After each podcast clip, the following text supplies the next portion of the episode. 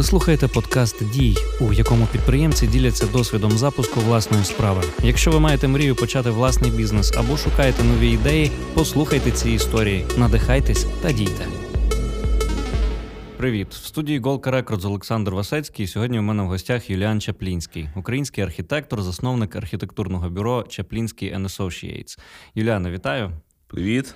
Привіт. У тебе величезний спектр інтересів. Ти і публічний діяч, і музикант, і блогер, і у всіх проєктах ти успішний. Розкажеш сьогодні, як тобі все це вдається поєднувати, але розкажи з самого початку, з чого ти починав.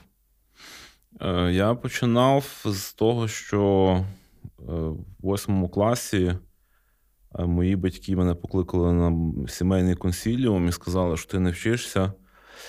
Тобі не світить вища школа, тому давай вибирай ПТУ, в яке ти підеш там, на повара чи на столяра, тому що якось так виглядало.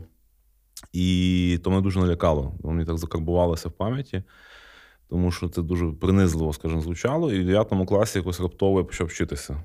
Просто я вступив в Фізмат-ліцей Львівський, це перша чи друга школа в Україні, кожен рік там вони борються з київським фізматом.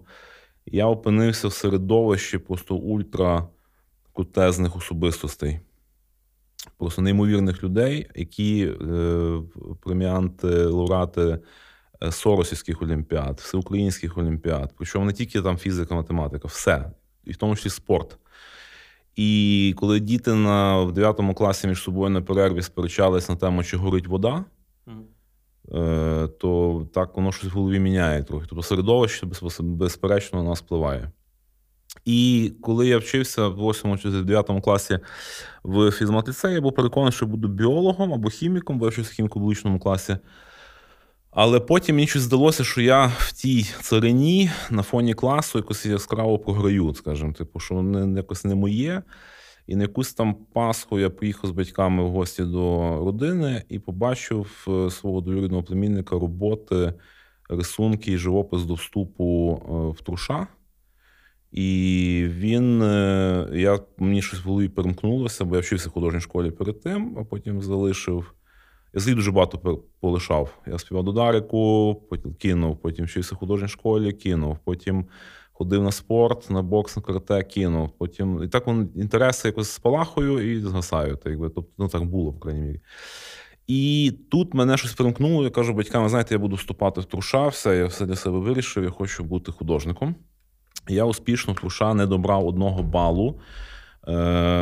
І це насправді було таке Боже провидіння, тому що один колега-художник мого батька сказав, що слава Богу, що він не вступив, бо це в нашому то училище. Хай де вступає в політехніку на дизайн або на архітектуру. І це було правильно.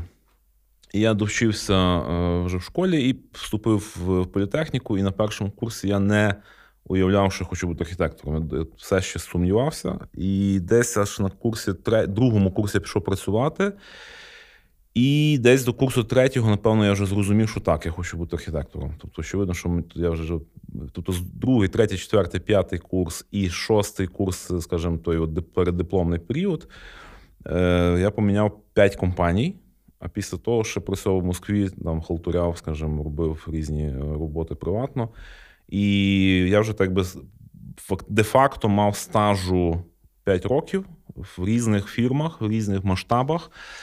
І в 2006 році, в березні, я заснував архітектурне бюро, називався архітектор Чаплінський-Трофименко, своїм колегою. Тут питання важливе. Що підштовхнуло?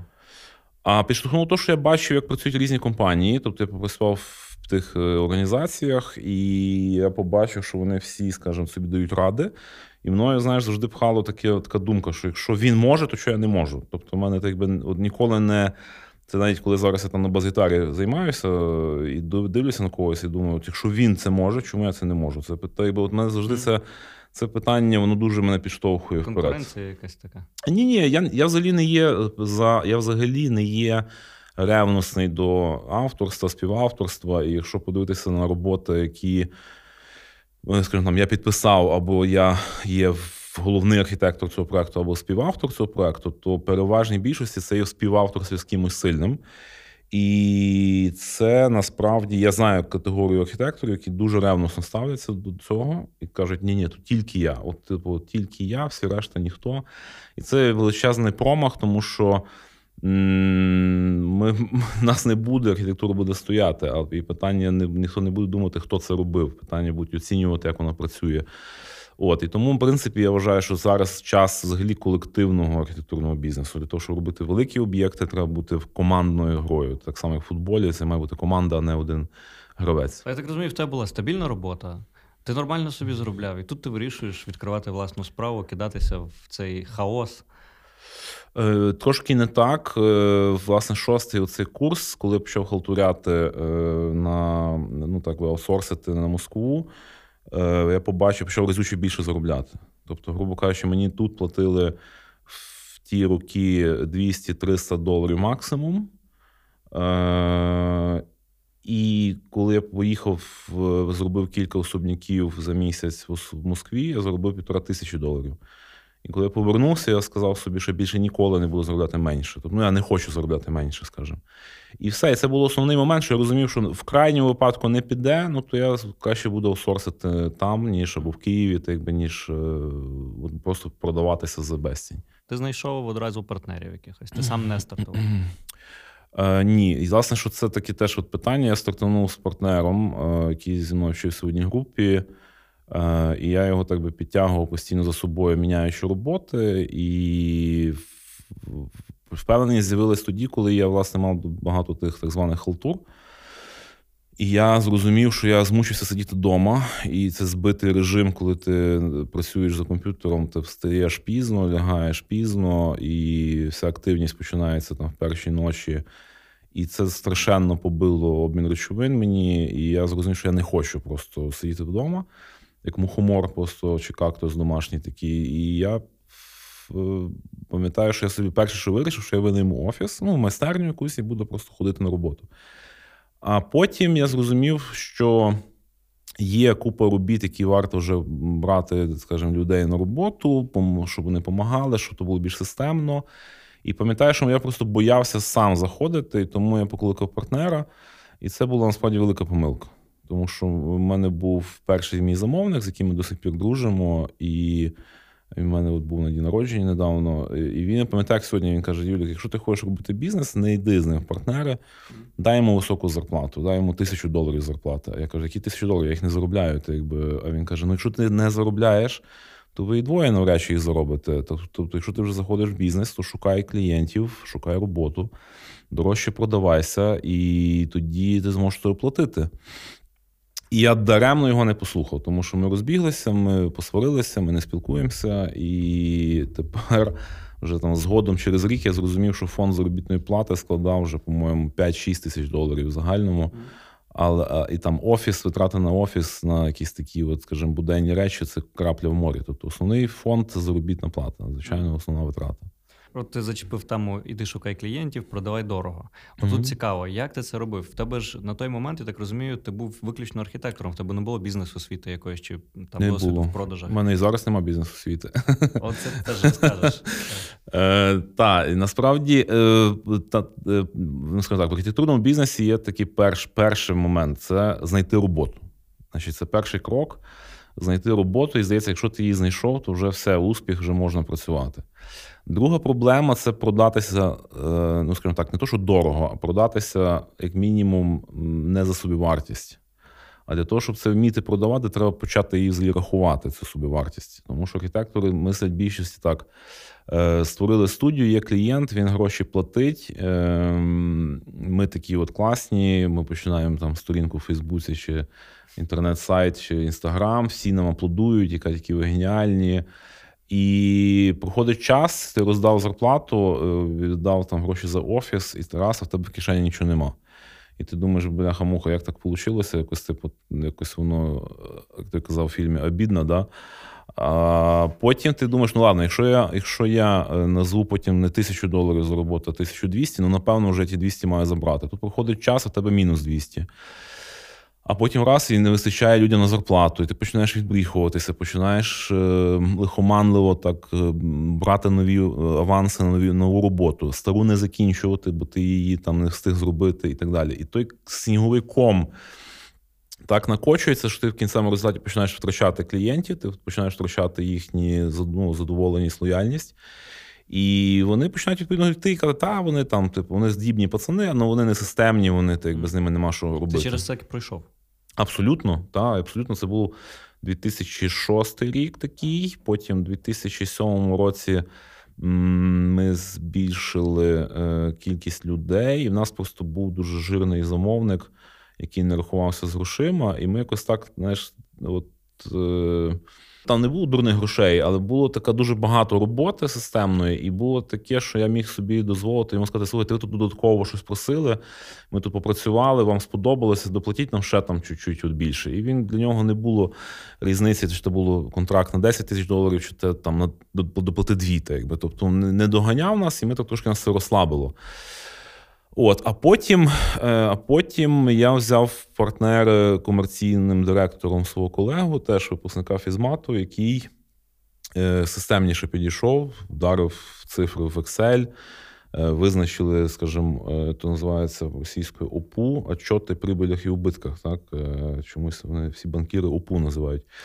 От, і потім я вже закликав свого колегу, друга дитинства і однокласника, який був керуючий банку, запропонував йому долю в цьому бізнесі, і він вже дуже майстерно все поклав. Тобто він дуже чітко вирахував за 3 минулих роки, які об'єкти були збиткові, які не збиткові, як це все покласти, в зрозуміти, взагалі посортувати по поличках, що це є витрати щомісячні, це не передбачувані, а це, наприклад, витрати щорічні, а це фонд заробітної плати, і що, звідки, коли треба якого клієнта вчасно випрошувати гроші. Тому що архітектори дуже часто відкладають питання оплати. Тобто вони думають, значить, а замовники дуже часто себе ведуть так. Коли доходить до справа до того, щоб оплатити, то вони кажуть, слухай, та ти ж там мені не так кухню намалював. Ти ж там помилився в перегородці, а майстеру $200 переплатив. І так заганяють морально того молодого хлопця, що він просто в ужасі, і він думає, та ладно, як я маю, яке моральне право, я ще маю гроші в нього просити.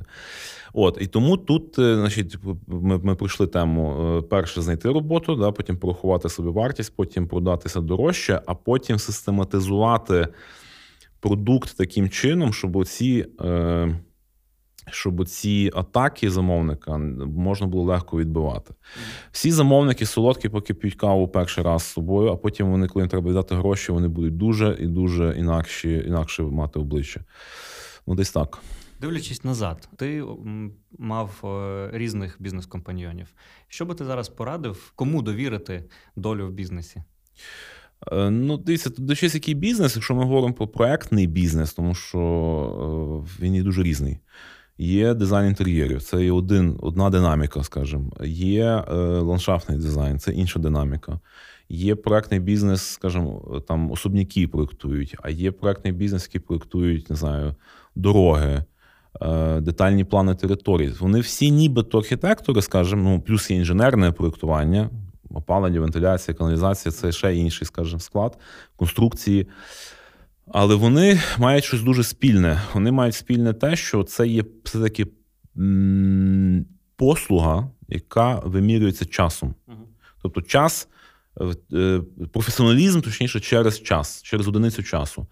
Тобто це не є, якщо в виробництві, там, не знаю, порохотягів, це все зрозуміло, то в архітектурний, ну, проектний бізнес, він набагато такий, скажімо, тонший, і я би все-таки його порівняв з медичним бізнесом. Тобто операція, там, скажімо, коштує гроші, і коштує, ну, якщо ми зайдемо в, не знаю, там, клініку Параскеви, наприклад, то мені їхні розцінки дуже зрозумілі. Люди кажуть, ой, так дорого. А мені дуже зрозуміло, тому що там покладено людина-година в час, ну, час лікаря. Тобто є накладні витрати, якісь там серветки, вода, там, не знаю, дезінфектор, там, маски тощо, там, шприци, ліки, але в основному це людина-година лікаря. І чим він професійніший, тим він дорожче коштує. Та то саме має бути в архітекторів. І український ринок, коли я починав бізнес, настільки був зашорений словом метр квадратний, що це просто неможливо слухати було. І ми були перші, які перевели мову метрів квадратних на мову людину-годин. Тобто у нас є мова людину-годин з клієнтом і є мова людину-годин з своїм клієнтом внутрішнім, тобто з співробітником. І це дуже класно регулює. Тобто це, і зрештою, коли айтішники, скажімо, зайшли, тобто в них це, ну, взагалі, як 2-2-4, так? Тобто в них може там людину місяці навіть. І, власне, коли я поїхав до Беніша в Штутгарт, Штефана Беніша, то і з ним за це заговорив, то виявилось, що він вже настільки топовий, скажімо, бізнесмен-архітектор, що він працює в людину-місяцях. Тому що в нього там порядка 70 архітекторів в Штутгарті, 25 архітекторів в Мюнхені, порядка 100 архітекторів сьогодні в Штатах, в Бостоні. І він каже, я просто знаю, що в мене один людину-місяць в середньому коштує 8 тисяч євро. З податками, зі всіма витратами і так далі. І я кажу, ну, в принципі, я десь такими самими категоріями мислю тільки в годинах. Тобто я рахую, скільки тисяч людин-годин ми продали і за скільки людин-годин ми взяли гроші. Креативні люди дуже часто не організовані. Коли ти дійшов до моменту, що ти зрозумів, що потрібно знайти якогось адміністратора? Коли вже такий хаос? У 2008 році. Так. Тобто через два роки після старту я зрозумів, що щось не альо. Тобто я не відчуваю, що я заробив. Я пішов у відпустку після створення свого бізнесу на 5-й рік. Тобто 5-те літо після того, як я почав, я пам'ятаю, як сьогодні, я поїхав на море. Я їздив там на кілька днів в Карпати, на озера, якісь Закарпаття, але це не було те, що от я відпустку 10 днів собі дозволив, поїхав в Єгипет чи там ще кудись. Ну, я насправді міг собі це дозволити, але просто я така людина, що якщо от я не заспокоївся, то я не можу так викинути, і мене не попускало. Хоча я не рекомендую це слухачам, якщо нас слухають архітектори, початківці, то я не рекомендую себе так виснажувати, бо воно потім дає свої плоди в розладі речовин в тілі і різних неврозах і, ну, в банальних хворобах просто. Тому краще так би жити в гармонії з собою, бо всіх грошей так не заробиш просто. Значить, на рахунок питання, через два роки наступив колапс. Тобто такий невротичний, депресивний. І в той момент ти починаєш хапатися за будь-яку пораду, за будь-яку соломинку, ніби. Але тут треба себе взяти в руки і не вступити в какашку, тому що буває, що девелопери чи замовники можуть бачити цей стан і казати, слухай, йдемо до мене, так якби я там все в тобі закрию, і ти просто перетворишся в їхнього, так би, на зарплату, на вищу зарплату, ніж ти зараз заробляєш, але ти дуже швидко вони тебе поглинають, і це я би таку кар'єру нікому не рекомендував.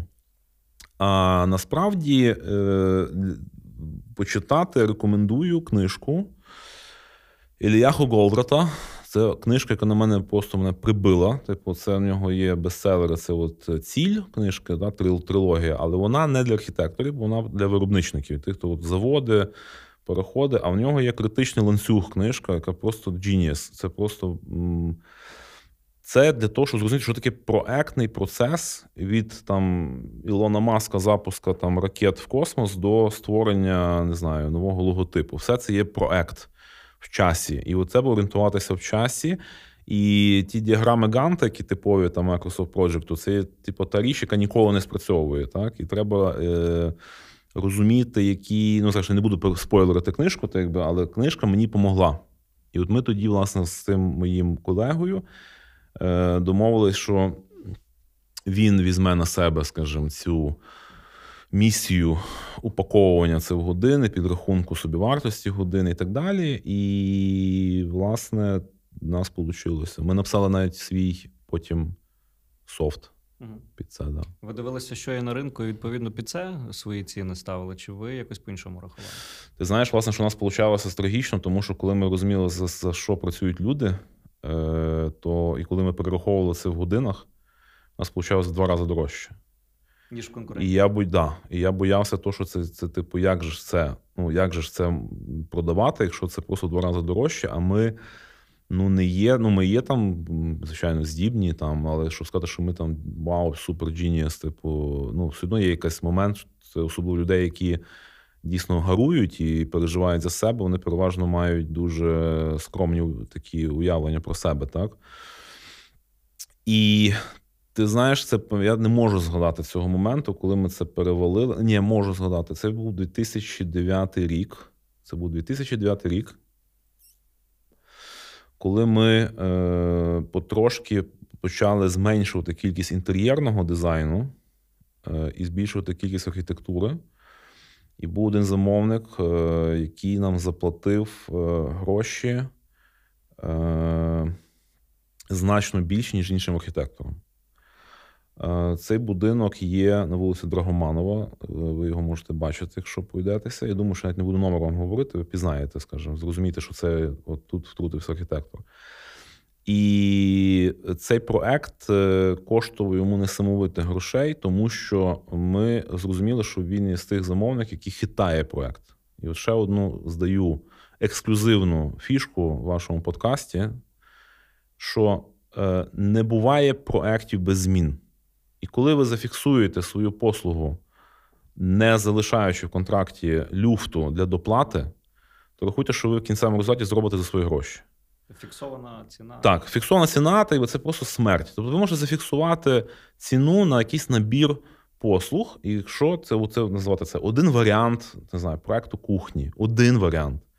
А потім приходить людина і каже, ти знаєш, мені все подобається, планування цієї кухні подобається, технологія кухні подобається. Ну мені от я би ще хотів 2 варіанти в кольорі фасадів просто подивитись. То от архітектор пересічний це зробить, він скаже, окей, да, а це 10 годин. А хто за них заплатить? Так би, де вони є зашиті, яка там маржа? Але знову ж таки, сказати йому знову за метр квадратний ціну, це буде некоректно, тому що це не така кількість роботи. Розумієш? І тому, коли я кажу людині, а, добре, я кажу, мій там візуалізатор буде робити ці 2 рендери, допустимо, ще додаткових 8 чи 10 годин. Година коштує так, і людина каже, та добре, я доплачу, так би, там, тому що вона розуміє, що в масштабі того проєкту це там плюс 5%, і це не є напряг. І йому не напряг, тому що він міняє, хитає проєкт, а нам не напряг, бо ми працюємо. І цей, власне, людей, скажімо, цей клієнт, він так нахитав проєкт, що ми його робили 3 роки. І ми заробили. І він задоволений. Тобто він каже, ну, я кажу, тільки нікому не кажи, скільки я тобі заплатив, тому що це просто з мене будуть сміятися. Я кажу, ні, з тебе не будуть сміятися. Тому що це найкращий проєкт у Львові на той час. І так і сталося. Нам дали премію спілки архітекторів за найкращий особняк в Україні. І цей особняк попав в книжку польського видання Центром культури Міжнародової. І на виставку макет стояв в Кракові на площі Ринок. І я кажу, ну ти бачиш, та? Тобто ти заплатив гонорово, але ми гонорово мали можливість тобі це зробити. Ти нам платив, і ми робили. І все вийшло. Якби ми взяли в тебе там оці от крохи, а ти нас товчеш і товчеш, і товчеш, і товчеш, і ми вже розуміємо, що тебе треба просто позбутися. Тобто цей проект треба з нього вийти, забути, запити водою. І байдуже, що ти будеш про нас думати, бо ми просто втрачаємо гроші. А так, ти хотів гонорово переробляти, ну ти мусив платити за то, от і все. У мене є знайомі архітектори, у нас не архітектори, а дизайнери. І в них така історія, що коли приходить до тебе великий замовник, якась мережа, вони намагаються тебе настільки, скажімо так, нагнути. Та? Тобто ти маленьке бюро, тут приходить до тебе великий замовник, він починає тебе просто доїти. Він тобі збиває ціну, він тобі каже, чуваки, ми робимо багато, але ми вам за це заплатимо не ту ціну, яку ви просите. Да. У вас, напевно, теж такі випадки бували? Ні, в мене був такий випадок, коли я працював з компанією SoftServe і зробив їм на Садовій headquarters. В мене склалось враження, скажімо, я, ну так, на 90% задоволений цим об'єктом, тому що, в принципі, вони зробили практично майже все, як ми хотіли. Але я не задоволений був підходами, тому що спочатку ми працювали з одним, скажімо, умовно менеджером, так, там, топовим. Потім він передав це діло на якихось підменеджерів. Підменеджери дуже хочуть показати свою компетентність і роботу, починають розхитувати проект. Потім ще там менші топ-менеджери починають шукати якихось підрядників дешевше і постачальників. і починають казати, переробіть проект, тому що тут, наприклад, там скляна перегородка, профіль заклали такого виробника, а тут є дешевший, і ми починаємо знову перемальовувати. І насправді вони нічого не зекономили, бо вони на свою зарплату, по-моєму, напрацювали. Тобто вони збільшили вдвічі термін будівництва. І мені здається, що вони просто те, що вони зекономили, то вони тупо з'їли зарплатою своєю. І насправді нічого кращого не вийшло. Тобто вони могли сміло шарашити, скажімо, от вперед. І з позитивів, з такою роботою для архітектора, це те, що вони переписуються. Тобто в них мейл – це документ, це додаток до договору. Я всім рекомендую, коли писати договори, писати, власне, стрічку, що мейл, переписка вважається додатком до договору. І ми можемо до неї апелювати. Я з тим стикнувся колись, я їду в Відень до свого приятеля, ну, чи я їду в своїх справах і дзвоню, ще заздалегідь, дзвоню до професора Андреаса Гофера, кажу: Андреас, я буду в Відні через тиждень, може поп'ємо пиво, кави там. Та, звичайно, Юлян, без проблем. А про що ти хочеш поговорити? І кажу, та, в принципі, про все і ні про що. Та, якби, ну, та, якби, просто зустрітися. Ну, напиши мені тезу в мейл, про що ти хочеш поговорити, щоб я... Я кажу, та, добре, та, я буду в неділю, 12-й, я не буду інший час. Ні, напиши мені мейл, будь ласка. І я тоді це сприйняв, це був якийсь 2008 рік, думаю, якийсь больной на голову, так би, що він хоче, типу, та ж подзвонив, сказав, буду. А пізніше я зрозумів, що він працює з календарем, в нього дуже багато різних зустрічей, він хоче не забути, він насправді не хоче витрачати час на пусті балачки, і я просто розумію, що я кажу, ну добре, я там тобі книжки привезу якісь там, а він мені книжку приніс, ще щось, і вже та розмова не стала такою просто пустою. І я дуже рекомендую, власне, переписуватися. Тобто, навіть якщо є офіційна зустріч, офіційна розмова, прийдіть в офіс, потратьте 15 хвилин і напишіть тезово, і напишіть мейл, що, дорогі клієнти, дякую вам за зустріч, це було неймовірні 15 хвилин чи півгодини, хочу зафіксувати думки, чи я вас правильно зрозумів. Перше, друге, третє, кухня зелена, фасад такий, там, не знаю, кран такий, чи я вас правильно зрозумів. Чувак може це не читати, але коли він потім скаже, так я ж не то хотів, а ти кажеш, так я ж вам мейл написав. Ну ви ж мені, тобто ви ж згоду дали мовчазну, так? Тобто краще, щоб такого не було, звичайно, але повірте мені, що в кожному, кожен клієнт буває, має свою, скажімо, dark side of the moon, так? Якщо вам впадло писати мейли, то платіть гроші комусь, який буде писати. Просто... На рівні, як на мене, архітектурної студії до 5 людей це все спокійно може робити власна компанія і нікому не передавати цього. Розкажи про переговори. От коли приходить жирний клієнт, він говорить завжди з позиції сили. Як ви на старті з цим боролися? Як я мав таку, боже, це був капець. Насправді, в мене завжди був, ну не скажу талант, але схильність до переконання. Тобто мені якось, навіть пам'ятаю свого першого замовника, який мені довірився, і я потім через, коли закінчуємо роботу, все дуже задоволений, ми з ним теж друзі. Взагалі, хочу сказати, що такий показник архітектора, наскільки він дружить зі своїми клієнтами. Тобто, якщо клієнт від нього не пішов і не хоче його бачити, чути і так далі, а з ним спілкується і, може, там немає бізнесу, але з ним задоволення вип'є 50 грам, то це означає, що це успіх. Тобто, я вважаю, що це дуже, я дуже пишаюся тим, що в мене більшість моїх замовників є ті, з якими я спілкуюся, і вони дуже нормально до мене ставляться. Натомість, зараз гадаю, про переговори. Появляється в мене один замовник в немало небагато в Краснодарі, який дає мені 7 об'єктів. 3 ресторани, 2 котежні містечка. І тому, що вони, ну, ми для них, як, типу, для нас поляки чи прибалти. Ну, така була, що це тут, от, типу, от Львов, вони же там в архітектурі живуть красиво, і вони там точно краще знають, ніж ми. Ну, та доля правди в тому є, зрештою. От. Але я заїжджаю в той Краснодарський край, це був 12-й рік, чи 11-й, 12-й. І я розумію, що там просто багатійший край, там бабла, просто там дійсно є ринок, і я по вулицях бачу, що архітектури нема. Тобто, якщо якісь виявляються об'єкти цікаво, то це Москва проєктувала. І Вони дуже такі були жадні до архітектури. Ну, звичайно, з смаками там проблеми. Тобто, дорого багато хочуть, але тим не менше деякі об'єкти класні ми спроєктували, навіть вони їх погодили, вони доволі справно платили.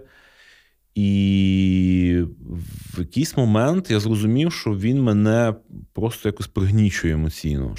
Що я стріляю, а воно в бетон, просто от горохом в бетон. І він так перевертає ситуацію, коли треба платити, що просто так, якби от я йду до нього і кажу, у мене акт на там, не знаю, умовно, $10 000, а він мені каже, ну зараз маю 2 з собою, так, якби, але ти ж там ще не доробив то і то, типу, і от якби, тому я тобі 10 не дам.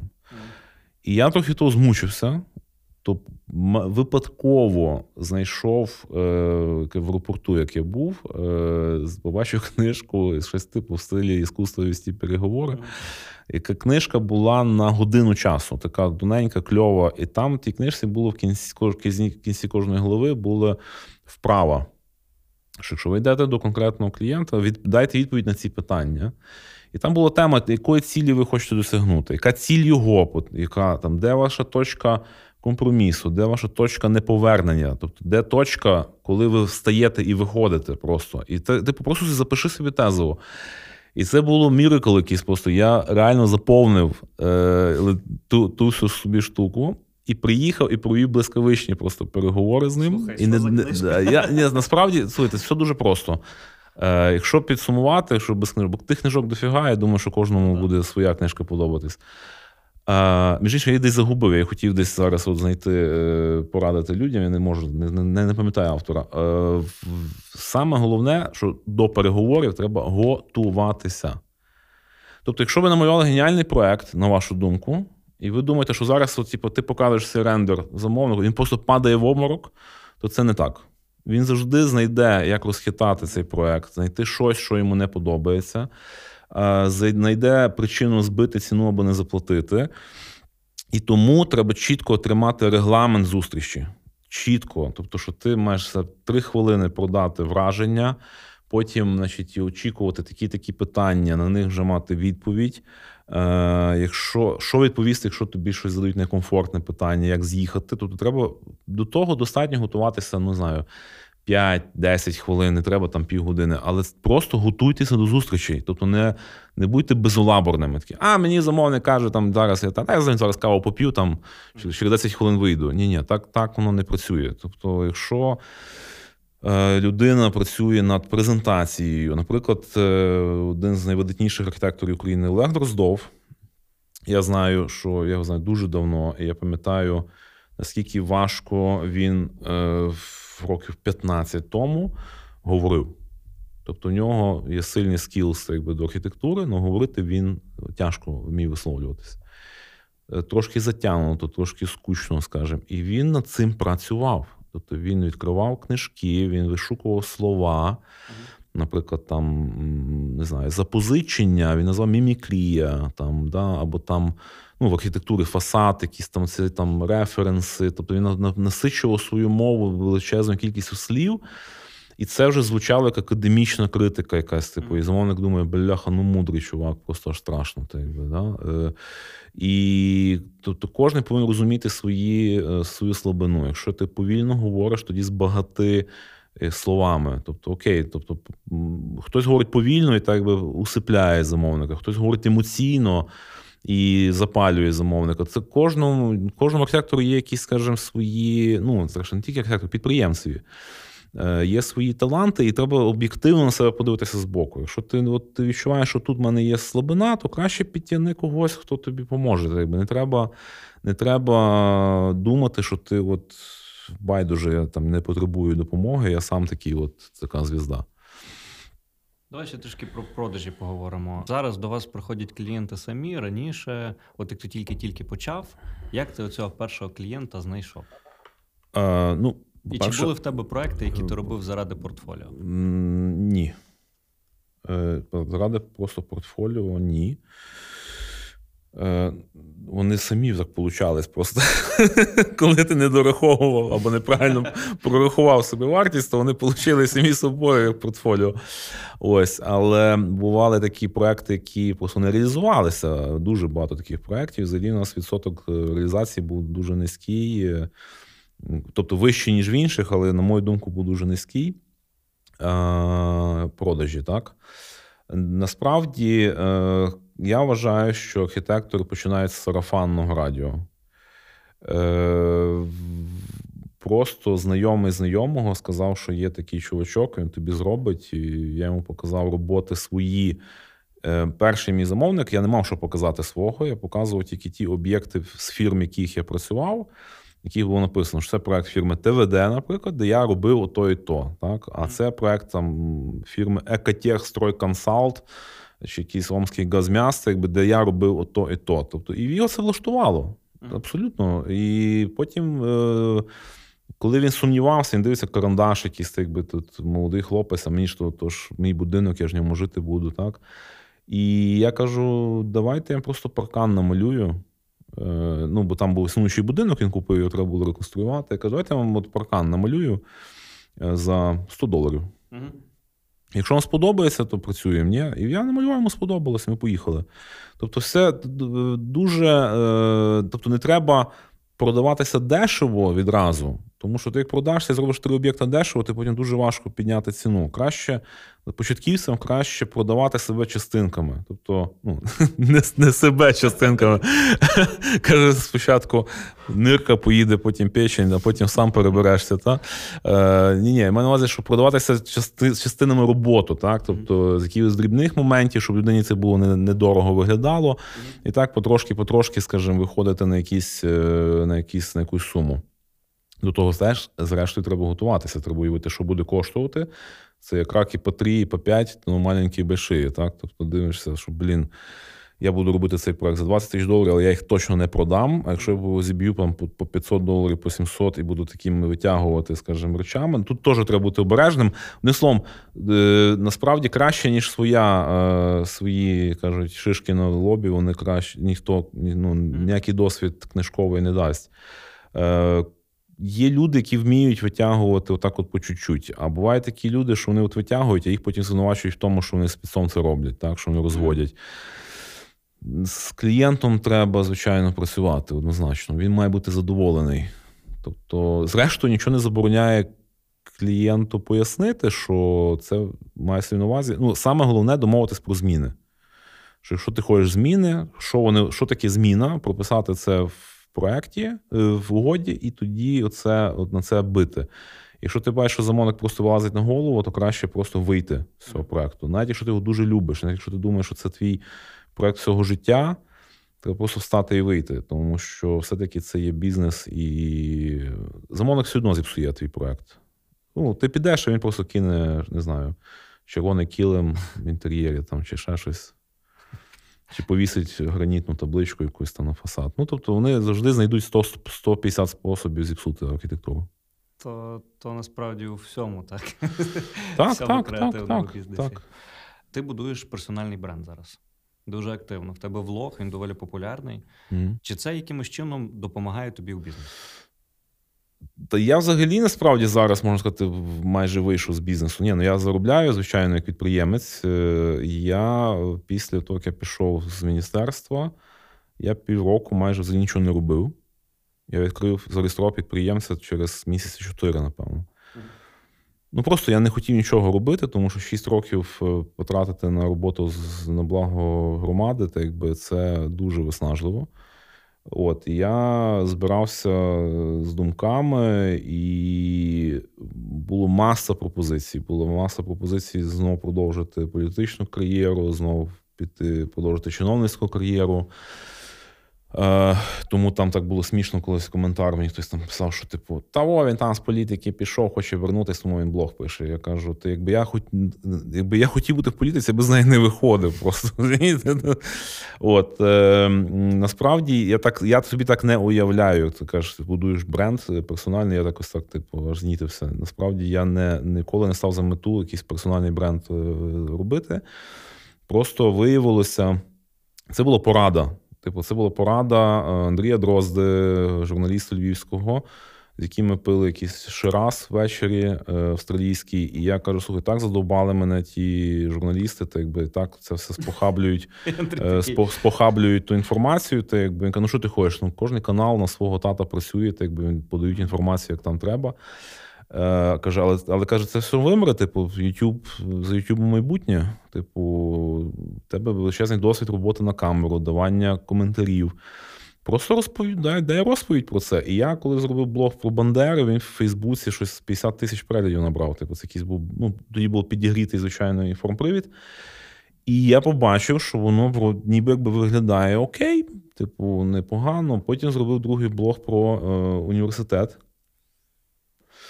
Це закінчилось більш трагічно, тому що університет скликав медійний цілу конференцію, круглий стіл. Почалися там такі волнення, просто що я думаю, що зараз от вибухне вулкан. Тобто мій блог сприйнявся як політичний, як то, що Садовий дав мені набой. Да, що це Садовий дав мені. Ну, у нас взагалі люди дуже мислять так ієрархічно, що якщо типу, от він працює там, то це значить йому Садовий особисто дає. У нас дуже люди якось дуже от, мислять феодально. Це жахливо насправді, тому що в ратуші працює 1400 чиновників. Кожен з них щось пише в Фейсбуці. І коли це потім використовується проти тої людини, що це йому дав набої хтось, то якби це просто, ну, це примітивність поки що нашого суспільства. Насправді, ніхто мені набої не давав, я просто сам був за себе, і це сколихнуло. Я, насправді, зробив ведмежу послугу меру, тому що так виглядало, що мер пішов проти університету і так далі. І проти людей. І я пішов до ректора, ми з ним мило поспілкувалися, їх заспокоїв, що мій блог – це просто блог, і це просто пояснення ідеї, яку дав містопроект, державний інститут. І я є той, хто просто перекладаю з архітектурної мови на просту мову. І це було, ну, дуже важко якось це все погасити. Ось. І потім я побачив, що треба, значить, це робити. Я почав робити. І якось органічно набрав 10 тисяч підписників. І все, а потім раз я пішов в міністерство. І мені той самий Дрозда каже, так продовжуй, тому що ти вже маєш підписників, ти вже маєш своє ядро аудиторії, ти якби продовжуй розказувати, що там робиться там. Насправді там було туго, мені важко, тому що це інша мова. Тобто, якщо у Львові я бачив купу проєктів, міг їх коментувати, як архітектор-практик, то там це мов, я кожен день читав якийсь там томік «Війна і мір» тільки з документів, так? І це дуже теж виснажує і дуже скучно, бо ти читаєш листок, і там вся суть 3 сторінок в одному реченні, але ти маєш читати таку мову в стилі посилаючись на закон такий, то від такого-то дати, такого, і на постанову Кабміну, там, і на наказ Міністерства юстиції такого-то, такого-то. І ти, по суті, читаєш перелік тої преамбули, а потім читаєш в одному реченні, що ми там постановляємо, чи яка відповідь. Така більш юридична, насправді, професія, типу, але, ну, і скучна, і дуже мені було там, ну, так, тягосно, скажімо. Тут я нормально справлявся, як на мене, ми багато що там встигли за півроку зробити, але це такий більше досвід, ну, ми про нього окремо поговоримо. От, і вже коли я вийшов з цього, мені Google заблокував канал, тому що вони подумали, що мені взламують канал, бо блог заливали колеги тут у Львові, а я в той час був у Нюрнберзі з делегацією, і Google считав, що я користуюся телефоном і комп'ютером там, а пішки ті, а тут, значить, хтось залазить, і вони просто мені закрили, і тому січень-лютий минулого року був мертвий. Я не випустив ні одного блогу. І от коли я відновився, я вже зрозумів, що треба робити інакше, треба вільніше почуватися, і почав шпарити частіше. І фактично за цей от рік минулий ми набрали 35 тисяч підписників нових. І я зрозумів, що так, оце йде кач, вже люди питають, люди задають питання, люди хочуть, люди чекають. І це органічно сталося так, що я думаю, мені було якось, от я стояв перед вибором, чи вже забити був, і так заблокували канал, чи все-таки заради тих 10 тисяч вернутися і щось все-таки з ними взаємодіяти. І воно так органічно вийшло, і він, той блог, я навіть ніколи не розглядав як бізнес-проект, типу, взагалі. А зараз стільки пропозицій по інтеграціях, рекламних. Я так собі порахував, що в цьому році я вийду на окупність. А наступному році можна абсолютно прилічно заробляти на тому блозі і робити все в кайф, і ще підтягувати графіків різних, і більше апаратури, і робити потужніші зйомки, і сценарії писати цікавіші. Так що, да, воно просто цей досвід, який я пройшов, от від такого початківця бізнесмена до заступника міністра, воно в голові відклало дуже багато інформації, про яку я можу годинами говорити, і без напрягу, так? І от і людям це подобається. Так. От і все, от і весь кажуть, особистий бренд. А чи прилітали через цей блог заявки по архітектурі? Та зараз в мене маса, я навіть не знаю, чесно кажучи, що відповісти, бо в мене, власне, дуже, я вже не займаюся, практично не займаюся архітектурою об'ємною. Я більше займаюся консультаціями по урбан-пленінгу, по генпланах, по просторових різних історіях. І в мене за останні 3 місяці є прохання людей допомогти і в Чернівцях, і в Хмельницькому, і в Києві, і в Одесі. Угу. І причому такі від типу а-ля консультацій, ревізії якогось генплану чи якоїсь документації до пропозиції взагалі стати головним архітектором міста. Так би. От я, тобто люди, як не дивно, вірять людям в екрані. Так, от це працює дійсно. От. Ну і насправді я наразі збираю команду власне по урбан-пленінгу. Це буде окрема компанія, яка не буде пов'язана з архітектурою безпосередньо, яка буде мати дослідницькі функції. Проблема величезна полягає в тому, що основний клієнт урбаніста на Заході – це місто, міська адміністрація. А в нас міські адміністрації, мало того, що вони не розуміють цінності урбан-пленінгу, так вони ще не мають навіть державних розцінок, щоб заплатити по них. Тобто мер, який дасть мені 100 тисяч гривень, це камікадзе, до якого прийде КРУ завтра, і буде казати, що це означає, що таке urban planning, що таке консультації в цій царині. Ми розуміємо, що таке проект, робочий проект, розцінки, там проект благоустрою, площі. Ми це розуміємо, але це ми не розуміємо. Ось, але я думаю, що ми знайдемо, бо є і девелопери, які просять нас зробити аналізи і так далі. От і я насправді не сильно спішу, тому що та зрештою через блог до мене звернулися книжку написати. І я зараз підписую угоду, буду щось буду писати. Анонсую, не знаю, чи щось вийде, але таку ж аферу. Ну і найголовніше, що я почав займатися собою. Тобто я зрозумів, що я рік читав кожен день типу «Том, війна і мір» з документів, але я перестав читати книжки. І це мене просто страшенно, прибило морально. І я просто сидів, читав книжки. Навіть які раніше читав, перечитував і почав музикою знову займатися, скажімо, причому це якраз в міністерстві відбулось, по вечорах я собі любив пограти. І я маю такі от бажання такого вільного плавання зараз.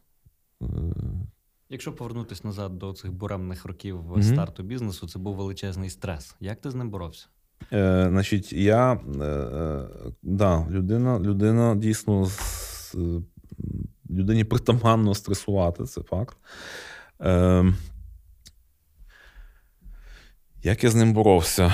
Я боровся з ним переважно. Мене дуже заспокоїли розмови з старшими друзями, якимись більш досвідченими, які мене заспокоювали, казали, що ти переживаєш, це що взагалі там це не питання, там от питання десь там вище буде, складніше і стресовіше. Я не можу, я якось не пам'ятаю от того, вже 2008 рік, там були стреси, як і всіх, як... Спорт, музика? Ні, музика так, музика, я завжди слухаю музику. У мене не було за 20 років ні одного дня, щоб я не слухав музику. Я меломан, і я дійсно, вона мене дуже або заспокоює, або навпаки динаміку якусь дає. Я знаю, зранку в ванні я можу включити музику, щоб воно вже мене заряджало на якийсь темп. Навіть я йшов до вас в студію, то я через парк так класно прийшовся з наушниками, собі послухав. І я пам'ятаю вже от усвідомлене відчуття думки про стрес. Воно десь було у 2010 році, де я от, власне, читав якісь різні книжки про стрес. І дійсно в одній з них прочитав класну фразу про те, що Авіценна робив експеримент, посадив вівцю в клітку поруч з кліткою вовка, і та вівця за 2 дня чи доби там вона здохла, тому що вона... То стрес, вони розірвали серце, так, від страху цього. А потім якийсь західноєвропейський філософ, я не пам'ятаю точно, сказав, що стрес... А, я від це не зробив висновок, що стрес – це смерть. Значить, а якась західна школа психотерапії чи філософія, я того точно не пам'ятаю, точно хтось з австрійців, по-моєму, сказав, що стрес – це життя. І... А той автор тебе каже, що я думаю, що стрес – це або життя, або смерть, в залежності від того, як ми з ним взаємодіємо. І ти знаєш, це правда. Тобто стресостійкість дуже важлива в бізнесі, безперечно. І дійсно кожна людина має визначитися для себе, як вона з ним взаємодіє. Я не можу сказати, що справлявся з стресом. І коли я пішов працювати в міську раду, я зрозумів, що всі стреси, що я переживав до цього, це рівно 0. Це просто 0. Тобто це взагалі не стреси, це просто такі ділові труднощі, які не вартують взагалі ніякої емоції, тобто не вартують моєї уваги, тому що на тебе обрушається така кількість шквалу, стріл, скажімо, зі всіх сторін, що ти навіть не можеш, навіть математично це нереально зреагувати на все це. І я не справився з цим насправді. Я почав переїдати. Я почав заїдати на ніч, типу, цей стрес. І це, як виявилося, це називається компульсивне переїдання. І це всі бачили, що я поправляюся. Ну, звичайно, наші люди вміють ще й додати в коментарях там якихось речей. І коли я звільнився і зайнявся цим питанням, то я, не сідаючи на жодну дієту, не їздячи ні на які, скажімо, процедури там схуднення і так далі, я схуд на 22 кілограми за 3 місяці. Тобто просто змінивши от в собі, тобто покопавши в собі, де причина була цього стресу, і я потрошки станув, бо я почав просто менше їсти і перестав переїдати. І все, і обмін речовин повернувся назад. І це дуже багато людей, я бачу по чиновниках різних рангів. І це от коли думаєш, що вони жруть, п'ють, просто бо вони такі там ненаситні. Це насправді люди, які переживають ту саму історію. Вони переживають, тому що в них в душі є багато образ або якихось, скажімо, прихованих емоцій, які їх їдять, і вони ховаються якби в будиночок, свій маленький будиночок, і заїдають там ту булочку, або там нерегулярно їдять, так? Вони не можуть собі дозволити вчасно їсти, часто і так далі. Наостанок, те питання, яке ми завжди задаємо. Зараз багато людей, наших слухачів, я впевнений, вагаються, чи стартувати власну справу. Зараз невизначеність тотальна у зв'язку з світовою кризою. Що би ти їм порадив? Ой, слухайте, кризи будуть завжди. І пандемія тут взагалі не є ніякою причиною. Європа переживала стільки бід і катастроф, і війн, що ця пандемія – це ж крапля в морі. Слава Богу, ніхто не вмирає пачками, ніхто нікого не стріляє, ракети не літають, танки не їздять. Якби оце біда. А ця річ, типу, це взагалі це просто перелив грошей, так? Тобто сфера, там, наприклад, музично-концертна, вона впала, але я точно знаю, що вона відродиться в іншій формі. Тобто музика завжди існувала, вона завжди буде існувати. І хто вловить тренд, той може стати мультимільйонером просто завтра. Ну, умовно, в майбутньому. Якщо у вас є от справа, яку ви любите, і ваш контент якісно відрізняється від інших, то немає теми такої, що типу, ой, зараз не на часі, треба почекати. Вже і сьогодні треба цим займатися. Єдине, що я можу порадити, щоб зрозуміти, що щоби досягнути чогось, ну, в архітектурному бізнесі, я думаю, що це років 7-10. Тобто 7-10 років треба пахати просто денно і ночно, щоб через тих 10 років відчути себе забезпеченою людиною, яка не боїться завтрашнього дня.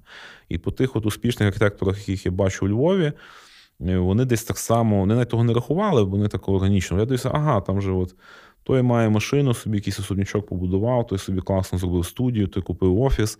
І вони от всі мінімум проходили оцей термін 7-10 років. Це прекрасний термін, це найцікавіший термін.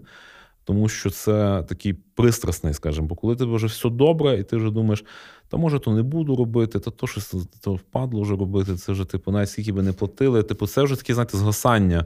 От, і такі теж люди є, бо людина не вічний двигун, так якби це завжди.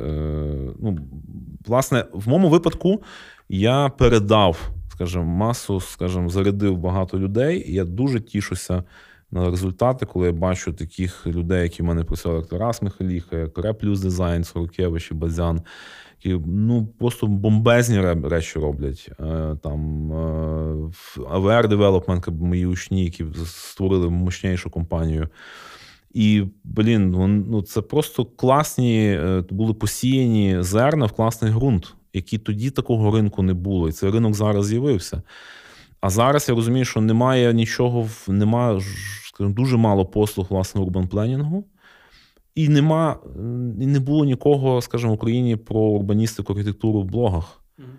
І я подивився, за 2 роки мого існування в блозі не появилося більше так би, нічого конкурентного. Тобто я би з радістю, скажімо, бачу, що там є от хтось аналогічний, хто прете, якби, але в мене є така завжди запаска. Тобто, якщо буде хтось про урбаністику, в мене ще є про історію архітектури. Якщо хтось про історію архітектури, в мене ще є про політику, в мене ще є про той досвід. Тобто мені простіше, але насправді я таких цілей не ставлю конкурувати. Тобто, чим більше конкурентно здатне середовище в Україні буде, тим крутіше буде архітектура і контент в Ютубі і так далі.